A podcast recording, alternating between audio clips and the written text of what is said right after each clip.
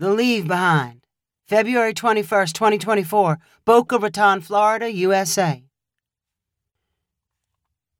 Hayden strolled up to the admission desk at Total Fitness Gym. He had barely finished cleaning the pool and had a towel draped around his neck. He gave Rob, who was working behind the counter, a little head nod. "You sell any memberships today?" Hayden asked casually. "It's February. People sign up for gyms in January, not February," Rob answered.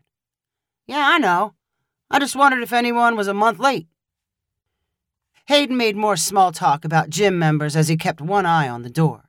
He grabbed both ends of the towel to keep his biceps flexed. He considered it a good look for him. He was not standing on that particular spot by coincidence. The clock behind him read almost two p.m. The glass door slid open, and Hayden forgot about his conversation with Rob. He smiled so hard that his whitened teeth practically jumped out of his mouth. In walked Becca. Every time Hayden saw her, he felt the thrill of surprise and a new reminder of how beautiful she was. She wore her usual outfit of yoga pants and a stretchy top. Her hair was pulled back in an exercise ponytail. She looked tan, healthy, and perfect. "Smoothie time, huh?" Hayden said, gesturing to the labeled cup in Becca's hand. "Keeps me going," Becca replied with a smile. "I thought you'd already be with one of your clients," Hayden replied, as if the thought had barely come to him and he did not have her schedule memorized. "I'm supposed to be starting right now," Becca said, as she gave Hayden a little goodbye smile and walked toward the weight room. "If you need any help, let me know," Hayden called. Becca waved to show she could handle everything on her own. "If someone's using a machine you need, uh, I can kick them off." Becca did not acknowledge Hayden's offer.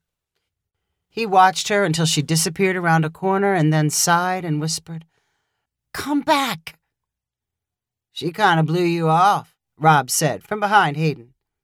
"Nah, she didn't. She was just in a hurry." "I don't think that's it." "I know the difference between someone who's in a hurry and someone who's trying to blow me off." "I don't think you do. She's been doing personal training here for three months, and no matter how many times you plan to accidentally run into her, she's never acted interested." "If she was blowing me off, she wouldn't be so friendly." "Some people are always friendly." Hayden shook his head like he was trying to shake Rob's words out of his ears. "I just need to catch her when she has more time to talk. Then we can say more than hello." Rob made a snarky expression and said, "I don't think so." "Is that some kind of challenge?" "Not really. I don't care enough to issue a challenge." "Well, I'll show you anyway. You'll see when she agrees to go out with me." "Yeah, let me know," Rob replied in a disinterested voice. Hayden had floors to mop, so he left Rob behind his counter and silently schemed over how he might have a real conversation with Becca. She was always in such a hurry to get in and out of the gym and had a habit of arriving late. How could he stop her long enough to exchange more than small talk, and do it without looking desperate or creepy? He needed something out of the ordinary, something a little daring. As Hayden emptied garbage sacks into the parking lot dumpster, he stared at Becca's Ford Bronco. She had only been driving it for a week, and he had not gotten the chance to ask her about it. As he imagined how that conversation might go, a brilliant idea floated into his head. He ran to his own car, a Mazda sedan, and moved it into the parking spot next to the Bronco. Then he popped the Mazda's hood. Hayden did not know a lot about cars, but he knew they needed a good battery connection to start. He ran to the gym's maintenance room and found a wrench, and then returned and loosened up the clamp connecting his battery to the power cable. When he tried starting the car, it whined and sputtered. Hayden smiled deviously. After Becca finished training her clients, she walked quickly to the parking lot. Next to the Bronco, she found Hayden leaning over a Mazda with its hood up. "Having car trouble?" Becca asked in a friendly voice. "Yeah, it won't start. Here, listen." Hayden slid into the driver's seat and turned his key in the ignition. The engine made a weak grinding noise. "Sounds like you need a new battery or maybe a jump start," Becca said.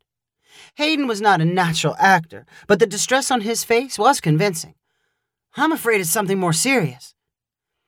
Car problems are the worst. I'm sorry, Becca replied sympathetically. I hate to ask, but if you're leaving, could you give me a ride to my place? It's not very far, and my dog's waiting for me. Becca hesitated before smiling good-naturedly and said, Yeah, okay, I'm happy to help, if it's not too far. Thank you so much. You're saving me and my dog. I'll come back and deal with my car later. Hayden lowered the hood on the Mazda and climbed into the Bronco's passenger seat. His heart rate doubled as he realized he was sitting next to Becca in an enclosed space. He struggled to think of something funny to say, but his mind was too distracted. Yeah, I live close. That's one reason I like the job. Plus, the people are nice, Hayden said, wearing a deer-in-the-headlights look. He pointed in the direction of his apartment. I like this gym too, Becca replied. You probably worked at a lot of them. Becca began a long explanation about other places where she had worked and gym managers she liked and disliked. Hayden was too nervous to interrupt and simply pointed out directions she should turn to reach his house. The ride was over before he knew it. Hayden did not want to get out of the Bronco. The perfect opportunity felt wasted. He had not gotten to compliment Becca on the way she looked or gotten anywhere close to asking her out. But he could not keep sitting there. He grabbed the handle to his door and then had another extraordinary idea. Thank you, Hayden repeated. You're pretty much the greatest person I know at the gym. As he spoke the words, he eased his phone out of his pocket and slipped it in between his seat and the door. Then he got out and called, See you soon. As Becca drove away, Hayden anxiously thought about his next move. He wanted to immediately lurch into action, but he knew he should wait. Two hours later, he borrowed a friend's phone and sent Becca the following text. This is Hayden from the gym. I got your number from the directory. I'm using my friend's phone because I think I dropped mine in your car. Can I come get it? Hayden's palms sweat as he waited for a reply. Becca's text finally came. I thought your car was broken. How would you get anywhere? Hayden was ready with an explanation. I fixed it. You were right. It was a bad battery. Becca replied with an address, and Hayden pumped his fist with excitement. This was going to work. He and Becca would look for his phone and have plenty of time to talk. He had already showered and changed clothes. He hurried out to his Mazda, but instead of driving straight to Becca's address, he made a detour to her favorite smoothie shop and bought two of her favorite drinks. They would be a nice thank you gesture. Hayden held both smoothies when he rang the doorbell at the Target address. He cleared his throat, smiled, and waited for Becca to appear. When the door opened, his smile fell. A guy, covered in thick muscles, stared back at him with a suspicious smirk. Hayden was always cleaning up after these kinds of guys at the gym. Hi, um, is Becca here? No, she's my girlfriend, but she doesn't live here. She told me you lost this. The muscle guy held up Hayden's phone. Hayden's mouth drooped open. She's been driving my car this week. I'm sure you were trying to get some alone time with her. Leaving your phone behind is the oldest trick in the book. I've used it myself. Hayden did his best to look and sound innocent. N- no, I wasn't. I didn't. Sure you didn't. I don't blame you for trying, but don't get any ideas. She's spoken for. Hayden gave up defending himself and instead slumped his shoulders, looking humiliated and defeated. He was so pitiful, the muscle guy unexpectedly felt some compassion. He held out Hayden's phone and said, You seem like a decent guy. Tell you what, you give me one of those smoothies and I'll ask Becca to set you up with one of her friends. Hayden's smile returned as he imagined all the other personal trainers Becca must know. He held out one of the smoothie cups and said, Ah, the setup. The second oldest trick in the book.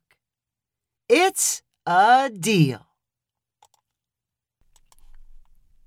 If you enjoyed this story, please rank it on the website five hundred ironic stories dot com. Please subscribe on the website to get weekly updates as new stories are posted.